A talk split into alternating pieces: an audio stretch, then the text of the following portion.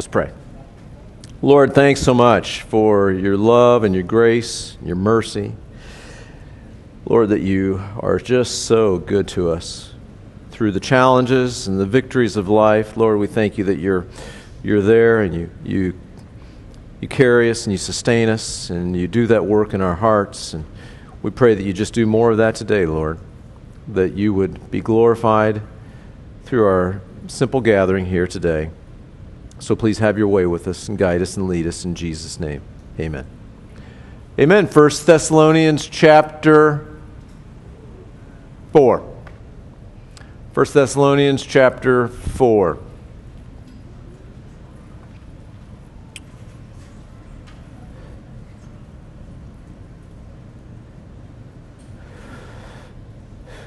The church in Thessalonica was established on Paul's second missionary journey. Um, it's described in Acts chapter 17. And Paul went to Thessalonica, and then to Berea, then to Athens, and to Corinth. We know, as we've talked about, he was in Thessalonica for just three weeks. And it's funny just to keep trying to get our heads around that. He was in Thessalonica for three weeks. I was telling somebody this yesterday, um, and I actually this I, I, don't I think the Lord I think the Lord showed this to me.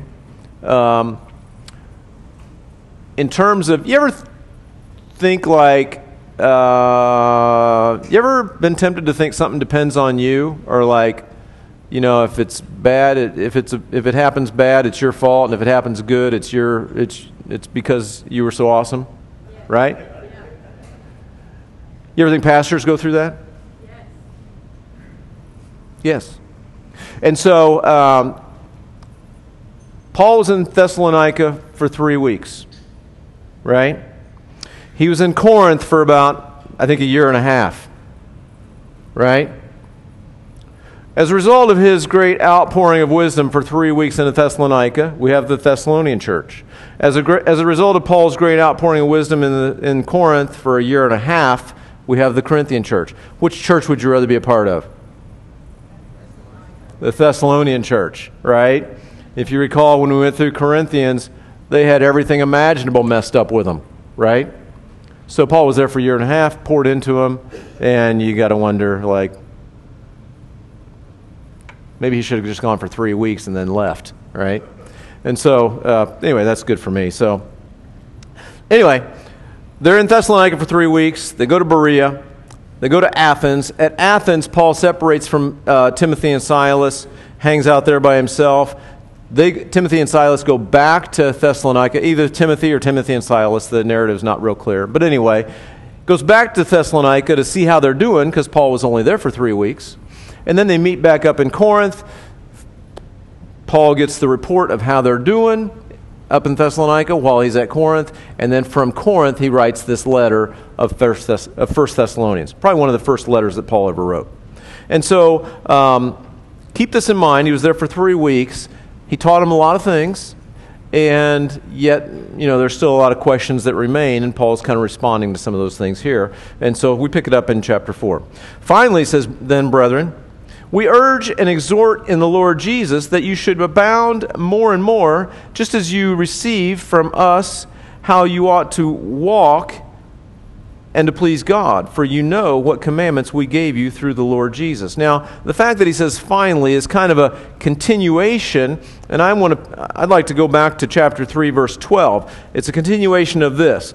And may the Lord make you increase and abound in love to one another and to all, just as we do to you, so that he may establish your hearts blameless in holiness before our God and Father at the coming of our Lord Jesus Christ with all his saints.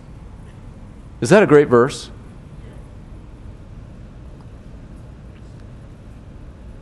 Just in case one or more of you zoned out on that, I'm going to read it again.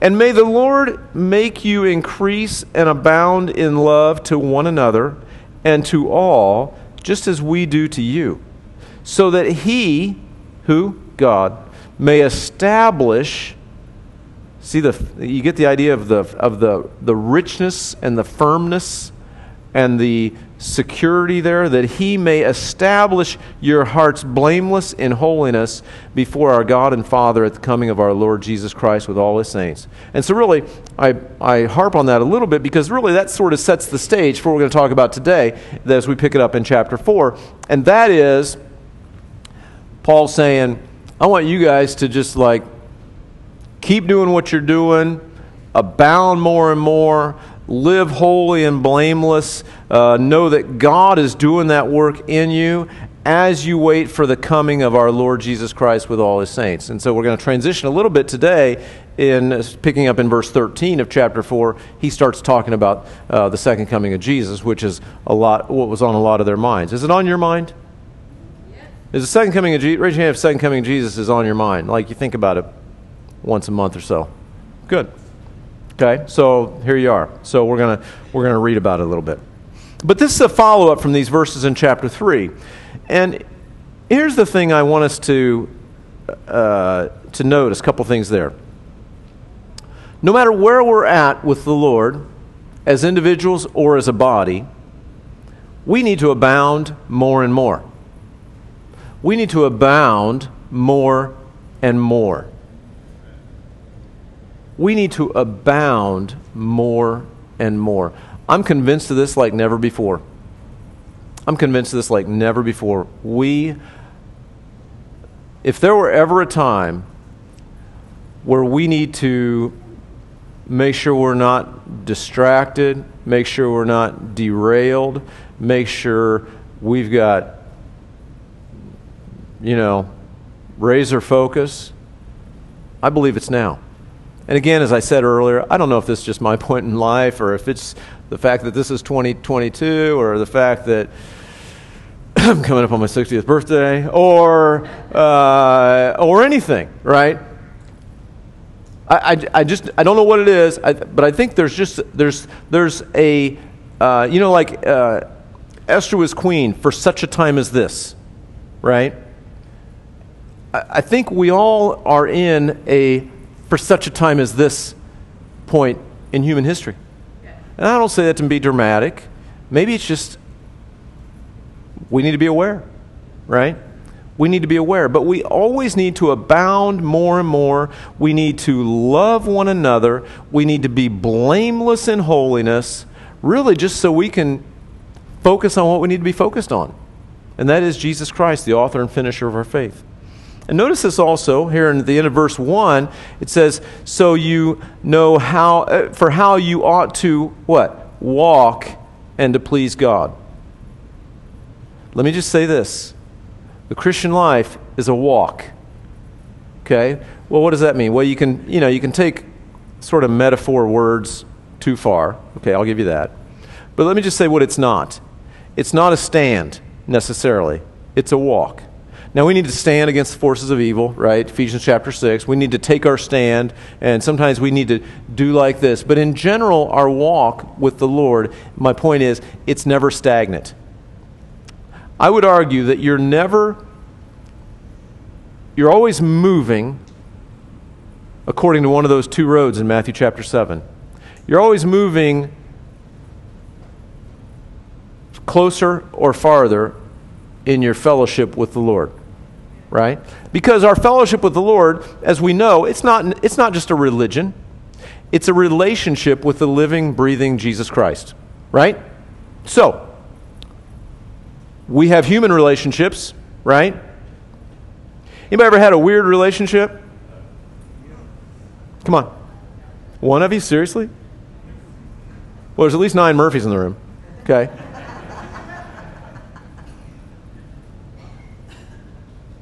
So, we all have weird relationships that kind of.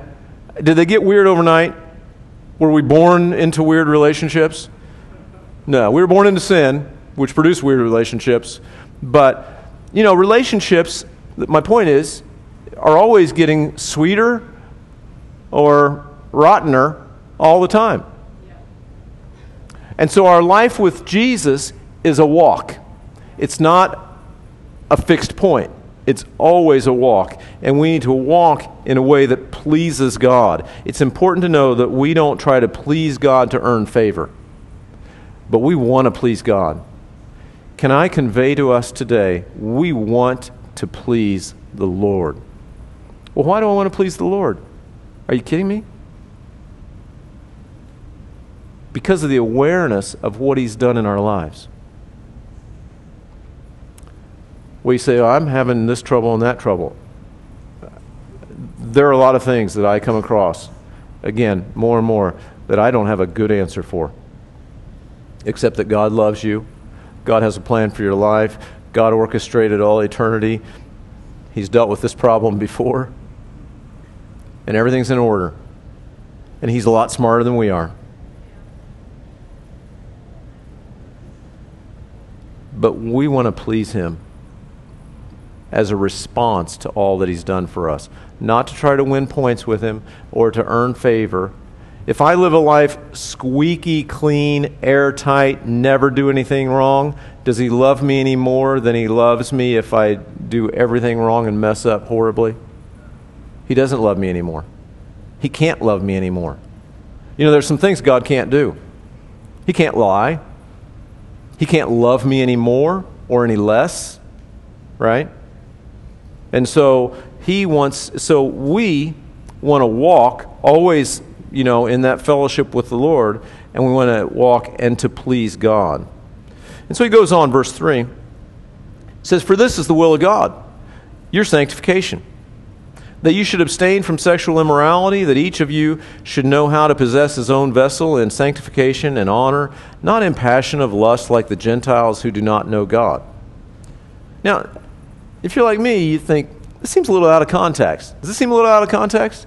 We're talking about bounding and love and more and more, and, and we're talking about pleasing God, and, you know, we're talking about love one another, and then he throws in this, like, stay pure thing. Now, that's a good thing, right? Stay pure. But it feels at first glance like a little bit out of context. But I think it's a reminder, and again, I think of it like this if I want to please God, if I want to be walking in a way that brings glory and honor to Him, if I want to be walking in a way that I notice, as we talked about earlier, as I notice the needs of others and am sensitive to, to one another's needs, to pray for one another's needs, to, uh, to bear one another's burdens, and so fulfill the law of Christ. If I'm going to do that, I can't be distracted. And there's sexual immorality is a huge distraction from being from being right with God. Not only is it distracting in and of itself and you know derails us, but then we have guilt and we have baggage and we have just stuff. And it's not God's best for us. You know, the Greek culture where Thessalonica was Many, say, many historians say it was worse than the Romans, and the Romans were famous for their sexual immorality. The Greeks were worse. There were uh, some of the descriptions I wouldn't, I wouldn't read out loud. Uh, but it was normal. Hear me? It was normal. Hear me? It was normal. Can I sound the alarm a little bit about normal? Because normal is always defined by a culture. And normal follows the natural course of the normal narrative. And we need to not ask our question, our, ourselves what's normal. We need to ask what's biblical. Right? We don't ask what's normal, we ask what's biblical. Imagine in the Greek culture, in that day and age, to think that, like, morality was defined by normal would just be, it would make us blush. Okay? And so, um, just keep this in mind. The word sanctification means to be set apart. Our physical relationship is to be set apart for marriage.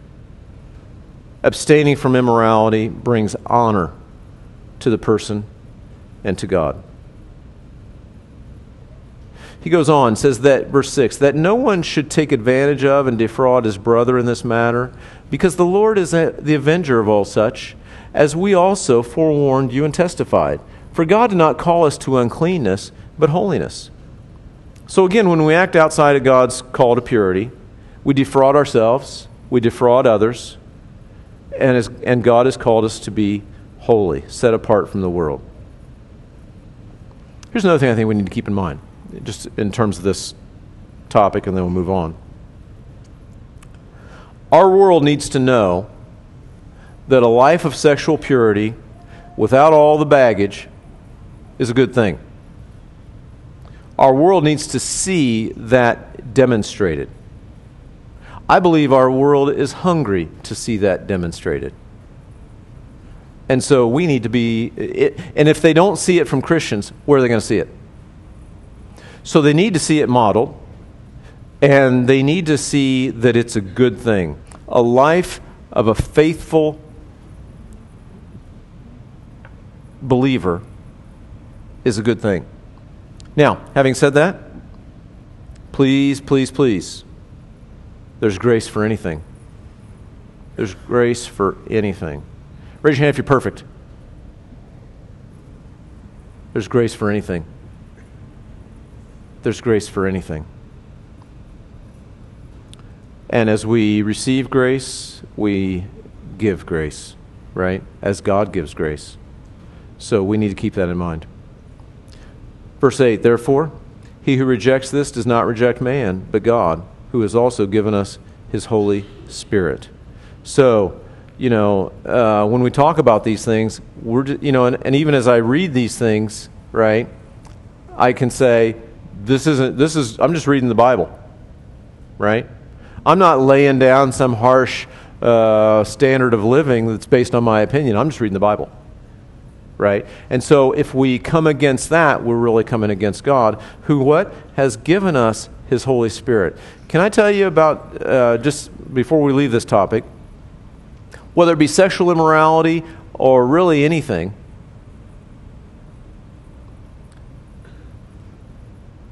God has given us his Holy Spirit.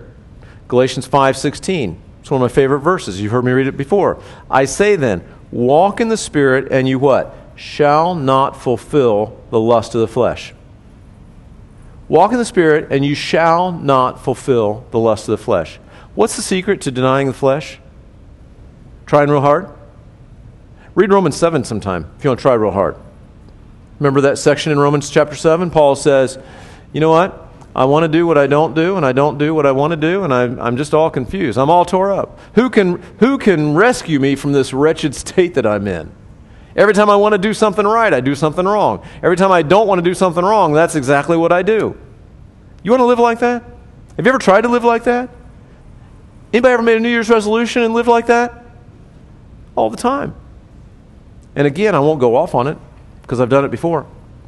Romans chapter 7, the, to me, it's, it's, it's the chapter in the Bible. It's the chapter in the New Testament of how not to live in your own strength. I try, I try, I try, I fail, I fail, I fail, I try harder, I try harder, I try harder, I fail more, I fail more, I fail more. And frankly, that's how many of us, I'll tell you this, I lived that way for a long time. Way too long. Any math majors in here? What follows Romans chapter 7? So you get that by adding 7 plus 1. Romans 8. What's Romans 8 all about? The Holy Spirit. Oh, wait a minute. I thought the book of Acts was all about the Holy Spirit. You know, there's more, there's more references to capital S Spirit in Romans chapter 8 than in the entire book of Acts. Let that sink in.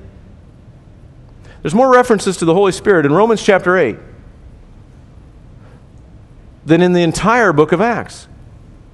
What's interesting is, as you read Romans 8, you don't read about tongues, you don't read about miracles, you don't read about healings. Those are all great works of the Spirit. I'm not taking anything away from that. But to me, the greatest work of the Spirit is a lifelong,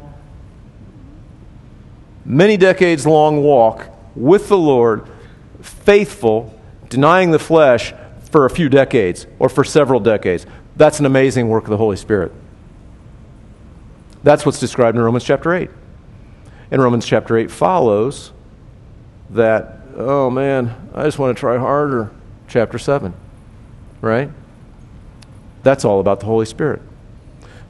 Paul says to the Thessalonians, Therefore, he who rejects this topic, teaching on purity, he who rejects this doesn't reject man, but he rejects God. And by, by the way, God who has also given us his Holy Spirit. So the Holy Spirit is the one who we can say with Paul, walk in the Spirit and you shall not fulfill the lust of the flesh. And for a, an elaboration on that, read Romans 7 and 8 in order. But concerning brotherly love, you have no need that I should write to you, for you yourselves are taught by God to love one another, and indeed you do so to- toward all the brethren who are in all Macedonia. Now, I sort of resonate with this a little bit, right? I feel like I could say, have you ever uh, heard me yell at you recently about loving one another in brotherly love? Anybody ever heard me yell at you recently about that? No. No. I kind of I'm kind of with Paul on this. Concerning brotherly love, you have no need that I should write you. For you yourselves yourselves taught by God to love one another. I feel like that's demonstrated here. Right? Now, could we abound more and more in that? Yeah. Why? Because we can always abound more and more in that. We can always abound more and more in that.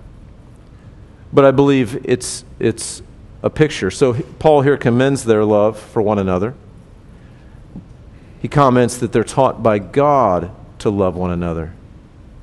It's not dependent upon me or anybody else here, it's, it's dependent upon God, who, again, if we walk in the Spirit, then we'll manifest the fruit of the Spirit, right? Galatians 5. The fruit of the Spirit is love. And interestingly, he goes on love, joy, peace, patience, kindness, goodness, faithfulness, gentleness, and self control. But he says the fruit, singular, of the Spirit is singular love.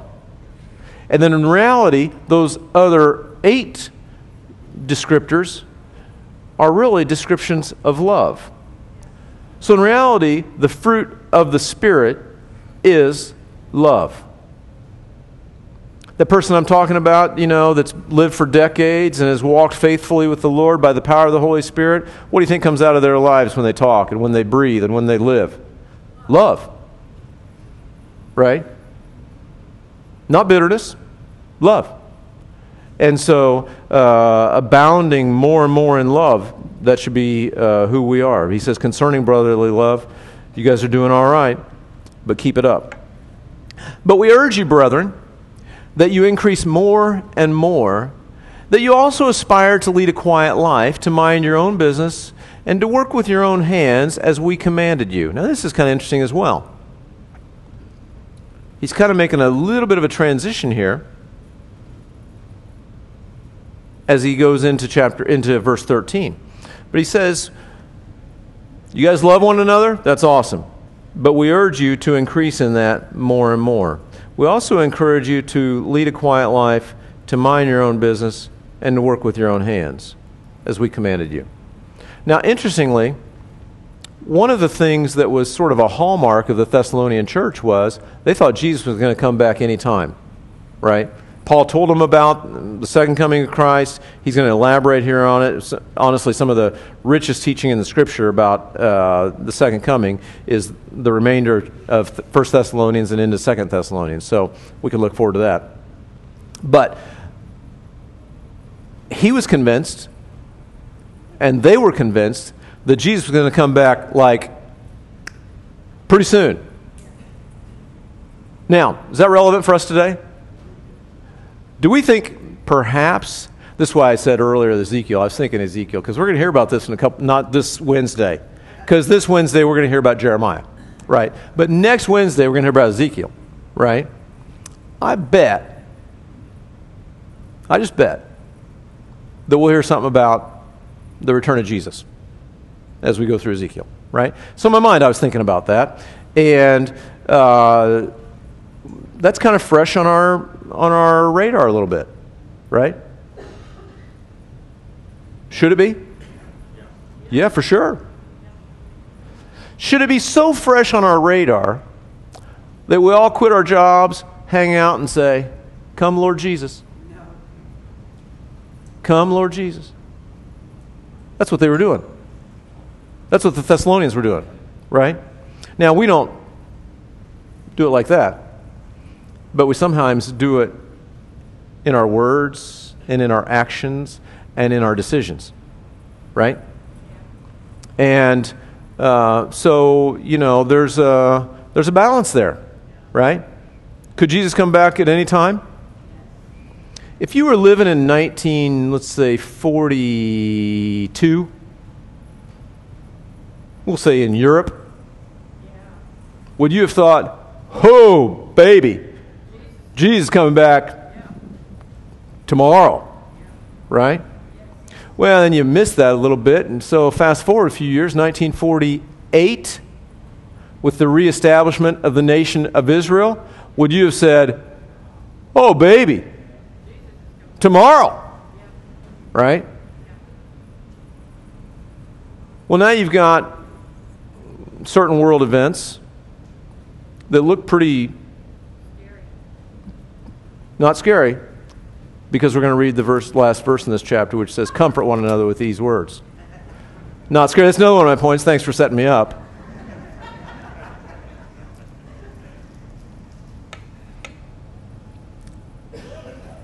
Everything's either an affirmation or a setup, right? So that was a setup. So uh, there are lots of world events right now that we would say look pretty biblical we should take comfort in those things. But let me just say, we don't, we don't take that information and say, yeah, whatever. I think Jesus coming back, that means I can kind of chill. Right? I don't have to worry about the next generation. I can chill. Right? I think we've seen that in the body of Christ uh, in the past, frankly. And so we want to not be guilty of that. And the, so Paul tells these guys, you know what? Here's the deal. Here's the deal. You're doing you're loving one another? That's awesome. Keep doing it more and more. Lead a quiet life. Mind your own business. Work with your own hands as we commanded you. You know, as we love one another, as we abound more and more in our love toward one another. A lot of that's just being aware of the needs of the person in front of you, right? So often, you know, we, we go through this Christian life, we say, I wonder what the Lord's will is in my li- for my life, right? And then there's a need that's presented before you today. Well, maybe that's the, God's will for your life today. And maybe just an awareness, you know, now we have to you know, not everything that comes our way is for us to fix, right? But just an awareness. Lord, what would you have for me to do today? Lord, what, what need would I be able to uh, be a part of today? And as we do that, we engage with one another. We're not busybodies. We're, we're doing our work. We're doing our job. And, um, and we're being diligent. And yet, we're also anticipating the return of Jesus. And if we work a job, and if we r- try to raise up the next generation, doesn't mean we have a lack of faith regarding the second coming of Jesus. Is that fair? That's the message that the Thessalonians needed to hear. Paul even goes on, and uh, we won't read it today, but in 2 Thessalonians chapter 3, he says, If anyone will not work, neither shall he eat. Now, that's pretty firm right? Paul wanted him to work. Now, didn't say if he can't work, he shouldn't eat. He says if he won't work, he shouldn't eat. So there's, you know, some, obviously, you know, there's some allowances for that. But the point Paul's making is be diligent. Be diligent to, to uh, serve the Lord, and sometimes that means tangibly and, and all that. That you may, verse 12, that you may walk properly toward those who are outside, and that you may lack nothing.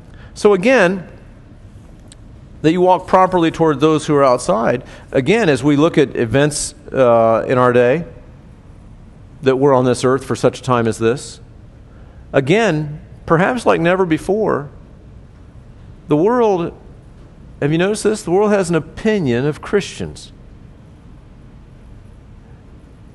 Is it all, and it's sometimes positive and sometimes not.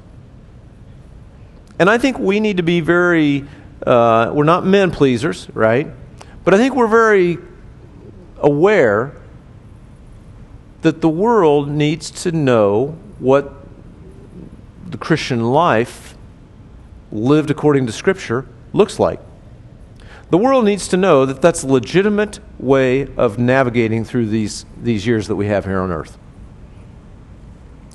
And so I think the world needs to know that we're not obnoxious. I think the world needs to know that we're not sitting around looking up in the air waiting for Jesus to come back and not doing anything else for the good of mankind or our neighbors or our families. I think the world needs to know that we're not perfect, but we understand grace, but we don't abuse grace. There's just a whole lot of pieces to this Christian life that I think the world would do well to know. And I'll tell you, I'm a little burdened that I don't think the world recognizes that. Now, to be fair, part of that's them. They don't want to see it sometimes. But I'm not sure we've represented Jesus well through history. And so, what do we have today? We have an opportunity, right? A challenge is an opportunity. And so, I believe we have a tremendous opportunity that we may walk properly toward those who are outside and that we may lack nothing. It's a great opportunity. Because we're all what? last two weeks. We're all what? Ministers. What kind of ministers are we? Full time ministers. So we're all in full time ministry.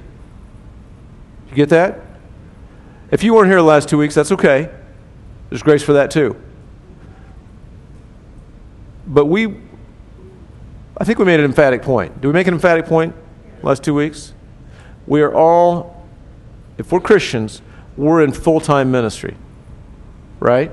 Tomorrow, I'm going to go to work in my ministry that happens to be at an office downtown, right?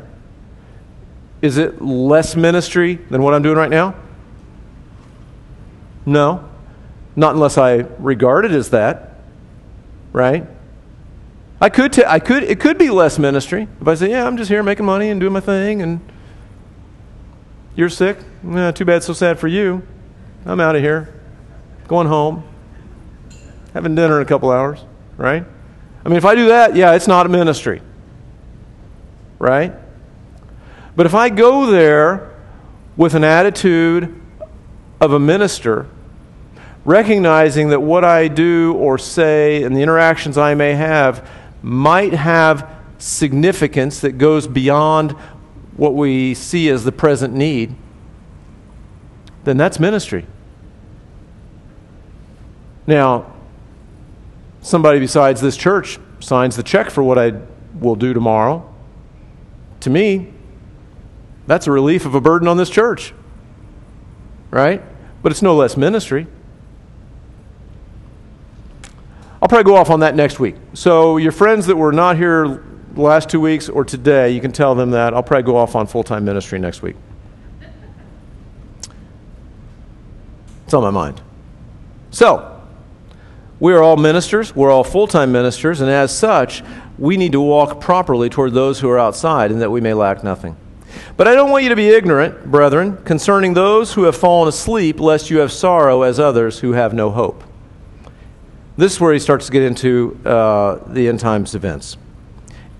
This is an interesting thing Paul says, I do not want you to be ignorant. Now, I looked it up. There's a few things, there's a few times God, uh, Paul says this. You may or may not have, you may have noticed some of these before. Romans chapter 11, Paul says, Now, I don't want you to be ignorant, basically, concerning God's plan for Israel, God's long term plan for Israel. And the context there is I'll just give you the punchline. God's promises to Israel are God's promises to Israel. God didn't throw those promises out the window and then apply them to the church. That's a theological position, but anyway. Paul says, I don't want you to be ignorant about God's plan for Israel. 1 Corinthians chapter 10. I don't want you to be ignorant regarding Moses and the Jews in the desert and a lot of the, the what's called the typology and the pictures uh, that that gives us of, of Old Testament events and people that give us uh, New Testament lessons. He says, I don't want you to be ignorant about that. 1 Corinthians chapter 12, verse 1, he says, I don't want you to be ignorant about spiritual gifts. 2 Corinthians chapter 1, he says, I don't want you to be ignorant about the suffering, about suffering in the Christian life. That the fact that Christians actually go through suffering. And then in 1 Thessalonians chapter 4, he says, I don't want you to be ignorant about end times events. Now, you ever notice, is there something funny about those things that I just said? Uh, the role of Israel uh, in God's big picture, the role of the Old Testament typology, spiritual gifts, the role of suffering in the Christian life, and end, ter- end times events. Paul says, I don't want you to be ignorant about those things. What do those things sort of have in common? They're things that the church tends to be ignorant about. Right? Paul says, I don't want you to be ignorant about those things. Right? He didn't say, I don't want you to be ignorant that Jesus loves you. I don't want you to be ignorant about John 3.16. He didn't say that. He gave us a list of things he doesn't want us to be ignorant about. You know what I think we should do? I think we should learn about those things. Because Paul, and he's writing scripture, so we can say, God doesn't want us to be ignorant about these things. Is there ignorance about end times events? Is there confusion about end times events? Do I have all the right answers about end times events? Probably not. But we should work through them together. Is that fair? So I'm going to give you what the way I read it. Is that fair? Now, Acts chapter 17, 11 says this. It says the Bereans were more noble than the Thessalonians, which is interesting after, right after Paul left Thessalonica. So we don't have any kind of letters to the Bereans, but the Bereans were even more noble than these guys. Why? Because they received what Paul said with all readiness, and they examined the scripture daily to see if those things were true. So I'm going to tell you what I think about end times events, right? Your responsibility is between you and the Lord according to His Word, right? So, that's the disclaimer. So he says, I don't want you to be ignorant about those who have fallen asleep. Now, the fallen asleep was kind of a New Testament term. Jesus kind of really coined it. You remember in John chapter 11, right? Jesus is away. Lazarus, his friend, dies, right? And Jesus hangs out. He doesn't exactly rush back to, to Bethany. He hangs out and he says uh, to his disciples, Yeah, Lazarus is asleep. And one of his disciples says, Oh, it's awesome. He's going to get all rested up and get better. Jesus says, chapter 11, verse 14, no, Lazarus is dead, right? So we have sort of that's the, the, really the first mention in the scripture of from Jesus equating death and just using the term sleep. Why did Jesus use that term sleep regarding the death of a believer? because it's really more like sleep than it is death, right? And so um, that's kind of the, the picture that we see uh, played out.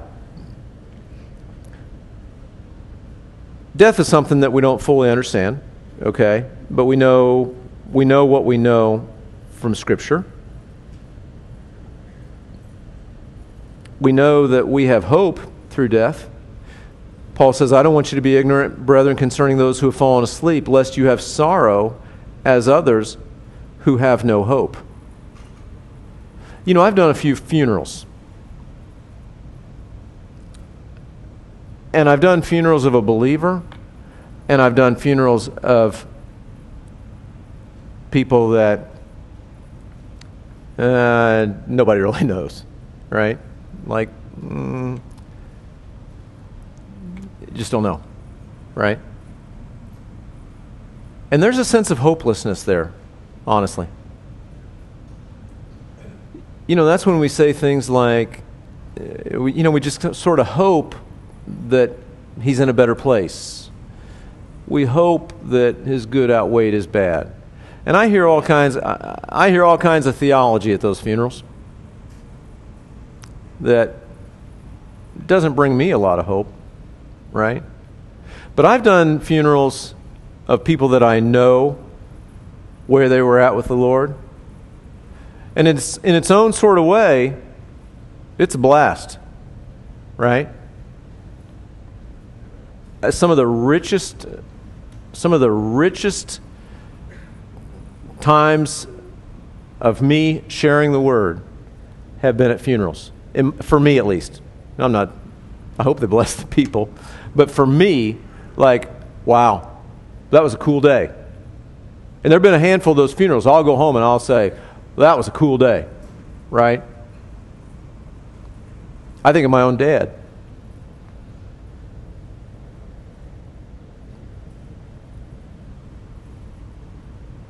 That funeral was a great day. That was a great day. So, we have hope that others don't have. So, that's the reality. But in terms of this death idea, you know, for the Christian, death is probably best defined as the time when the body is separated from the consciousness, right? And the consciousness goes to be with the Lord. 2 Corinthians chapter 5 verse 8 says to be absent from the body and to be present with the Lord, right? Some people talk about there's a thing, you know, some people talk about soul sleep, like you die, you're in the ground, your awareness is asleep, and you're there hanging out waiting for, you know, till Jesus comes back. And I'm not sure that that's really biblically uh, consistent, right? Um, you know, to be absent with the body and to be present with the Lord. Remember when Stephen was being stoned, right? He looked up and he said, I see, the heaven, I see heaven and Jesus there saying, Come on, right? His consciousness was, was, was going there, right? And so, um, anyway, for what it's worth, uh, we know that um, the God's in control of all this. We know that we have tremendous hope as Christians, hope that the world doesn't have. Verse 14 For if we believe that Jesus died and rose again, uh, do we believe that? Yes. Even so, God will bring with him those who sleep in Jesus. And so when Jesus returns, somehow he's going to bring with him the saints who have already died. So, how does this play out? I love these verses are just so straightforward as he marches us through this logic. He says, For, for this we say to you by the word of the Lord not by man's opinion, but by the word of the Lord, that we who are alive and remain until the coming of the Lord will by no means precede those who are asleep. Now, some would say, some commentators say the fact that Paul uses the word we here means he himself thought Jesus was going to come back before he came to a point of physical death.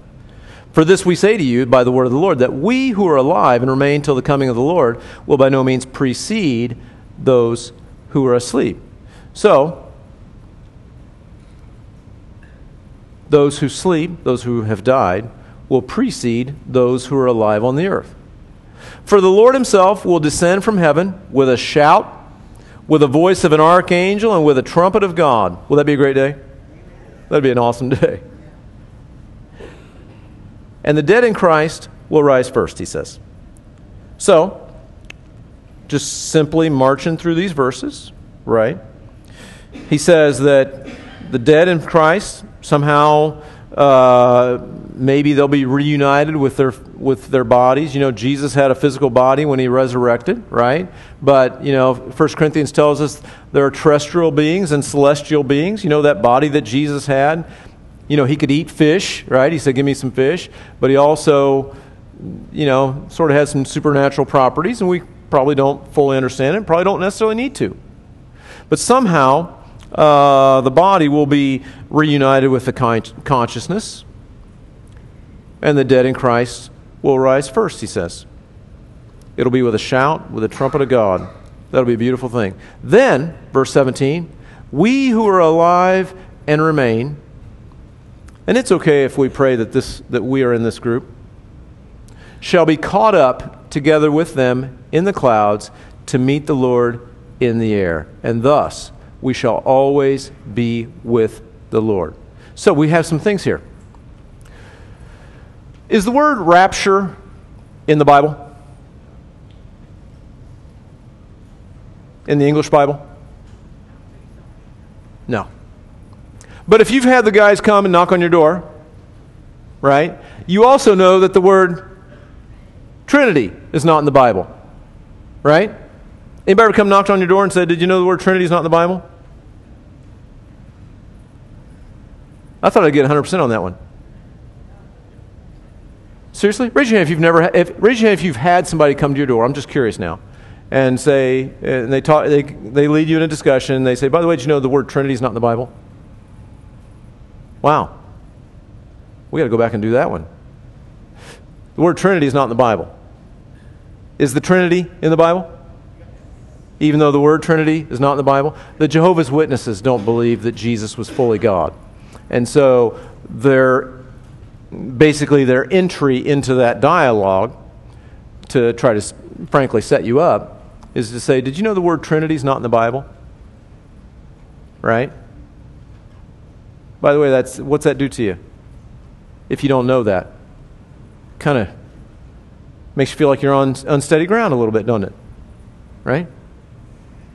Read Hebrews chapter 1. If they ever do, read Hebrews chapter 1 to them. Okay? Just and in your own personal study, read Hebrews chapter 1. God the Father refers to Jesus Christ as God. That's the punchline. Hebrews chapter 1. But anyway, you'll grant me an extra five minutes this morning because I didn't think I'd have to explain that whole Trinity thing. Okay? So, the word Trinity is not in the Bible. Neither is the word rapture unless you have a Latin Bible.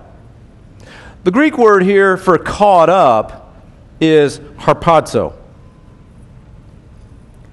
And the Latin translation, it's in the Latin Vulgate Bible, the Latin tra- translation is rapturus. It means to be caught away, to be snatched away. Sometimes used in a military uh, context where, you know, the, the prisoners are snatched away. You remember when, uh, when um, Acts chapter 8, uh, Philip and the Ethiopian eunuch, remember this?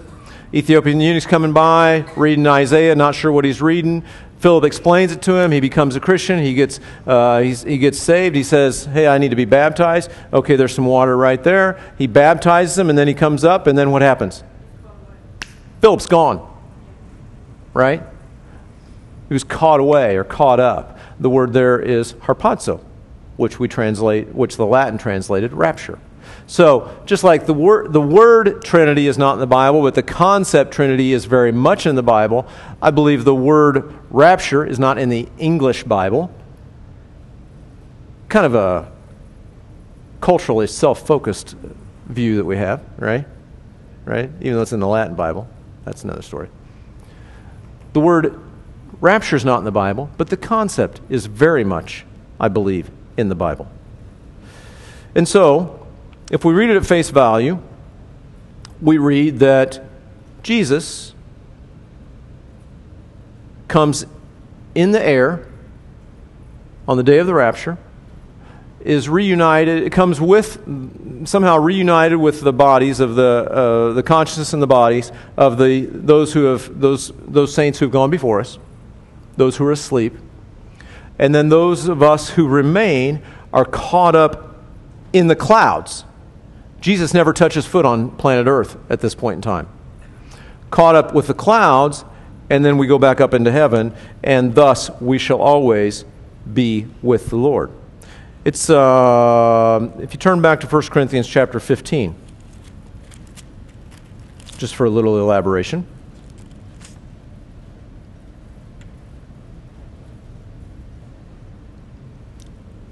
starting in verse 51.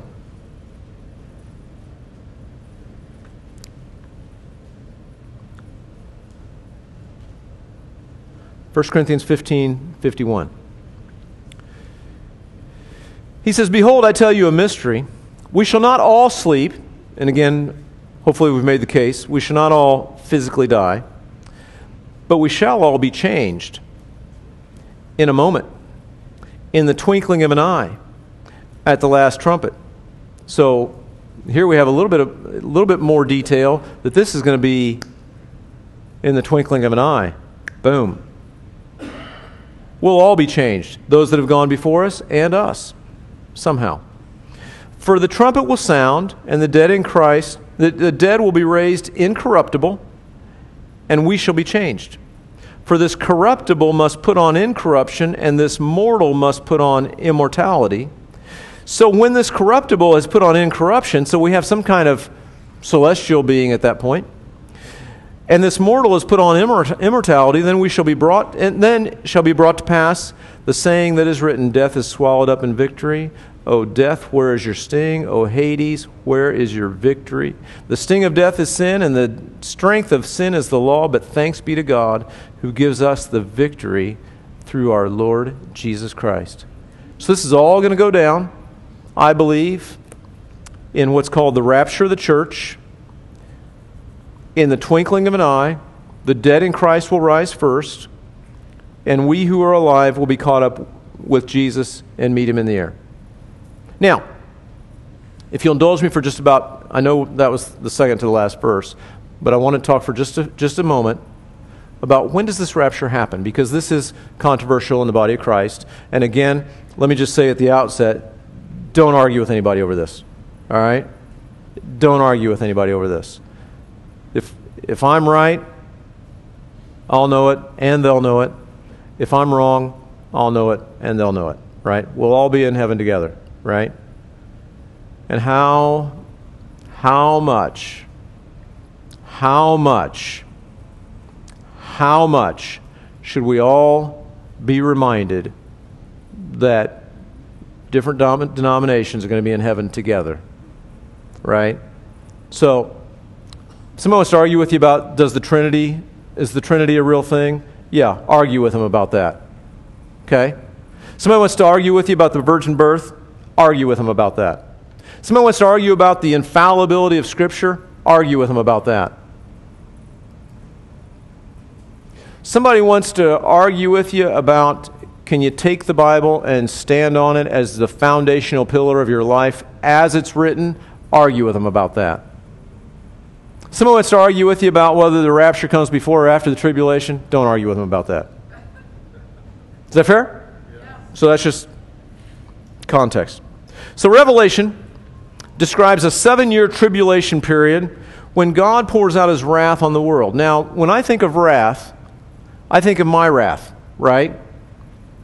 My wrath is, well, not mine, somebody else. Your wrath is sort of emotional, it's a little out of control, it's unbridled, right? You know what I'm talking about? That's what we think of when we think of the word wrath. God's wrath, it's, it's actually a different uh, Greek word than human wrath. Okay? This is like God's punishment. It's deliberate, it's decisive, but it's real, and it's tribulation. Okay? We don't want to be on earth during this time. But if, if we are, and I'm wrong, that's okay, because God is the author and the finisher of our faith.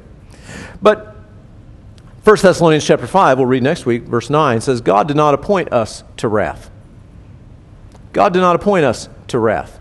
So if we see the tribulation as like, hey, there's going to be hard times on earth, well, then Jesus said, in this world you'll have tribulation. Be of good cheer. I've overcome the world, right? Is there such thing as tribulation in this world? Yeah. We know it, right? But is the, is the, the tribulation that we're talking about in Revelation, Again, let me back up. Whenever we read prophecy, the foundation is how did Jesus fulfill prophecy when he came the first time? Literal or allegory? Very literal. Very literal. And so we kind of stand on that a little bit that there'll be a pretty literal fulfillment, right? I mean, there are obviously some metaphors in Scripture, but by and large, as much as we're able to, we interpret end times events literally. If you read Revelation chapter 6 through 18, which is a description, description of the tribulation, if you take that the least bit literally, we're not talking about, I'm having a hard day. Right? We're talking about truly cataclysmic stuff, unparalleled. We're not talking about, I'm having a bad day. We're talking about the wrath of God. And, and we'll read next week, God did not appoint us to wrath.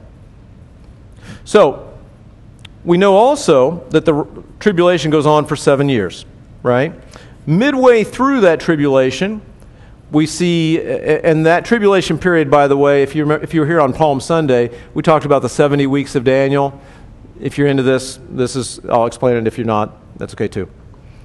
The 70th week of Daniel is that great tribulation, the last seven year period where God deals with the Jewish people, okay? Because he hasn't cast them off. So God deals with the Jewish people, and he's going to pour out his wrath on an unbelieving world. But we know that halfway through that, spoken of by Daniel and referenced then by Jesus in the book of Matthew as the abomination of desolation. That happens midway through that seven year period. Right? Now, if I'm looking for the return of Jesus and the rapture of the church, Jesus says no man knows what? The day or the hour.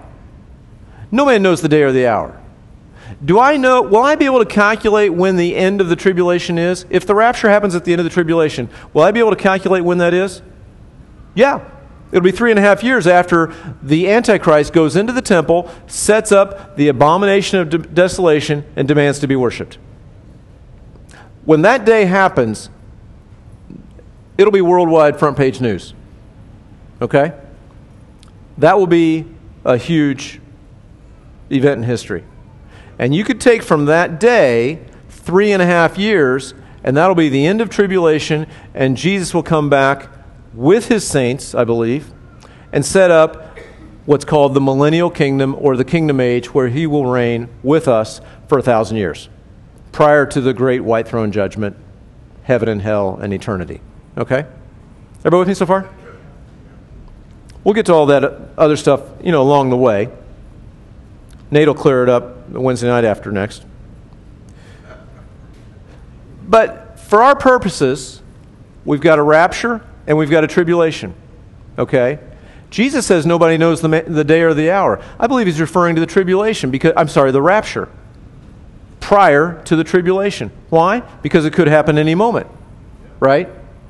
You, there's, there's one of the fundamental doctrines of the Christian faith is the imminent return of Jesus Christ. He could come back any day, right?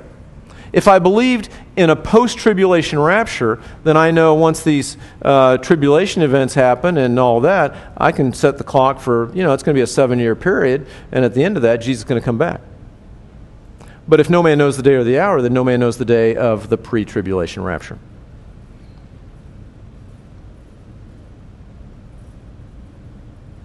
Interestingly, there are two pictures in the Bible where God has poured out his wrath. One is the flood, the other is Sodom, Sodom and Gomorrah. What happened prior to the flood with the believers in the world? All eight of them. They were taken out into an ark, right? Before the flood, before the, if you will, tribulation of the flood? Yes. Yes. What happened to Lot prior to the tribulation that was poured out on Sodom? He was taken out, right? Does Jesus give us any elaboration on this? Look at Matthew chapter 24, and then we'll wrap up.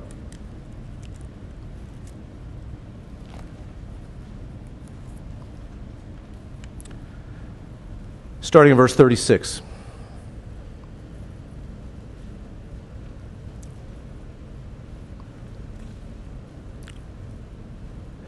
Jesus himself says, But of that day and hour no one knows, not even the angels of heaven, but my Father only. So I believe this has to refer to the rapture of the church. But as the days of Noah were, so also will be the coming of the Son of Man. For as in the days of Noah, before, as in the days before the flood, they were eating and drinking, marrying and giving in marriage until the day that Noah entered the ark. And they did not know the flood came until the flood came and took them all away. So also will be the coming of the Son of Man. You get that? Then two men will be in the field, one will be taken, the other left. Two women will be grinding at the mill, one will be taken, and the other left. Watch therefore, for you do not know what hour the Lord is coming. So you see this? If we said the rapture of the church comes after the tribulation, is that seven year tribulation going to be like the days of Noah, where everybody's chilling, eating and drinking, uh, getting distracted, and carrying on, giving in marriage? Is that going to happen during the tribulation? No. No. Is that kind of a description of our lives now? Eating and drinking, giving in marriage, hanging out, reading the news, having fun, playing golf. Is that, is that now? That's now. That's not the tribulation. And, it, and so, as it'll be in the days of Noah, people are going to be doing that. And then, right? Two guys are going to be in a field. One's going to be gone in the twinkling of an eye. And the other's going to be left saying, huh, that was weird. Two women will be grinding at the wheel or the however he said it, grinding wheat, grinding grain. One's going to be gone in the twinkling of an eye. The other's going to say, "Huh, that was weird." Right? Can you imagine how many people on earth are going to be scrambling to dig up their old Bible that their grandma gave them that's collecting dust in the closet? Praise the Lord for that. The Bible goes on further to, to explain those people. There's going to be a lot of those people that are going to get saved during the tribulation. We could pray for them. There'll be a lot of those people. So, all that to say, I think it's important that we look with great anticipation for the return of Jesus that could happen today. And we call it the rapture of the church. And we'd say, Amen. Praise the Lord. Right? But we need to not look for it so longingly and so expectantly that we neglect our ministry on earth. That's the simple balance, right? And then the other piece, just to, just to close out. Do you ever notice sometimes when people talk about end times events, they're trying to get an effect? Trying to get a reaction out of us? You ever notice this? You know, it's coming. You know it's coming. You know, in Ezekiel 38, talks about Rosh. That means Russia. Whoa, that's relevant. It's coming. And you feel like there should be like building music with a kettle drum in the background. Bum, bum, bum, bum, bum, bum, bum, bum, bum, bum, bum, bum, bum, bum. Right? And we should all be like freaked out. Right? That is the wrong reaction. Let me tell you another wrong reaction. Come, Lord Jesus, bring it on. I don't care about Aunt Betty who doesn't know you. Too bad, so sad for her. That's wrong. Right? I heard a guy at one of, at this conference we went to yesterday, one of the guys was sharing. He said, Man, I want the rapture of the church so bad. I'm so ready, but I'm also so burdened for those people that won't be ready. Right? we should carry that burden a little bit, right? But ultimately, I love how Paul closes this chapter. Therefore, and what's therefore? Therefore is based on everything we've just read. Comfort one another with these words. Don't scare one another with these words, right? Don't lead one another into complacency and neglect of their ministry with these words. Simply comfort one another with these words. It's a great conclusion for this chapter. So, Jesus is coming back, right? So, do we look for the tribulation? Do we look for the Antichrist? We look for Jesus. We keep our eyes fixed on Jesus, Romans or uh, Hebrews 12. Keep our eyes fixed on Jesus, the author and finisher of our faith. Right? Because the return of Jesus happens, again, I believe, before the tribulation. Antichrist rises to power during the tribulation. Mark of the beast is during the tribulation. All these end times things that we tend to get freaked out about are during the tribulation. What happens before the tribulation? The rapture. Jesus comes back. So I'm, am I worried really if, you know, uh, over the last year, you know, there was some discussion about, well, that COVID vaccine, that's the mark of the beast. Right? Or maybe it's not the mark of the beast, but maybe they're just kind of setting you up to get you all lined up to, you know, comply for the mark of the beast. Is that possible? I suppose. Is that relevant to us who are looking to Jesus, the author and finisher of our faith? Not for us personally, right? We should be concerned about our world. We should be concerned about the world that we'll leave behind in the rapture of the church. We should be concerned about the social narrative that's going on. All of those things for sure. Right? But I'm looking for Jesus. I'm not looking for the Antichrist. I'm not looking for the mark of the beast. I'm not looking for whether or not microchips are bad or not. I'm looking for Jesus. And I think we need to be, I, I think our, our dialogue and our focus needs to be we're looking for Jesus. Jesus comes first. We're looking for him. And we keep our eyes fixed on him. Our dialogue is all about him. We want to share him with as many people as we can prior to his return. And that's our ministry. Let's pray. Lord, we thank you that you are coming. That as John wrote in Revelation, we can say, Come, Lord Jesus. Maranatha. Lord, we desire to meet you. We look forward to meeting you in a fresh way. We look forward to that day in the twinkling of an eye that we'll be out of here. But Lord, we do long for the problems that would be here, the people that we love. And so, Lord, it is a, a bit of a mixed emotion for us. Lord, help us to be aware of what you have for us day by day, of the ministries that you've called us to in the workplace and in the home, in the body of Christ, wherever you take us, Lord. As we engage in ministry, help us to do it with a ministry mindset. Knowing that as we navigate this earth, as we navigate our jobs, as we navigate our homes, we are carrying out the ministry you've called us to. So, Lord, help us to be diligent to that as we eagerly await your return. Help us to live that way this week, Lord.